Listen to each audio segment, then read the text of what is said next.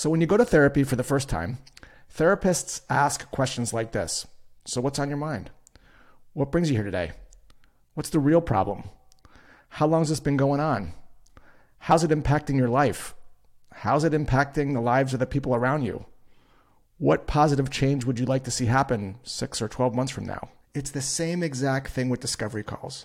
So, what's on your mind? And what else? What's motivating you to want to talk about sales training today?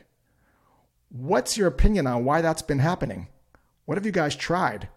Six months from now, what would better look like? Good discovery calls feel like therapy sessions. Therapists care more about you than themselves. They don't try to convince or persuade or change your mind. They ask questions to draw you out. Why? Because therapists know people are more persuaded by reasons they themselves discover. A good therapist makes you feel understood. Why does this matter? If prospects don't feel understood, they're not going to trust what you recommend, even if you have a business case with facts, logic, and reason. Without trust, there's no transaction. Trust is why prospects choose you. Yes, the questions you ask and the sequence you ask them in matters, but that does not mean you have good communication. Discovery is the gentle art of making others feel understood.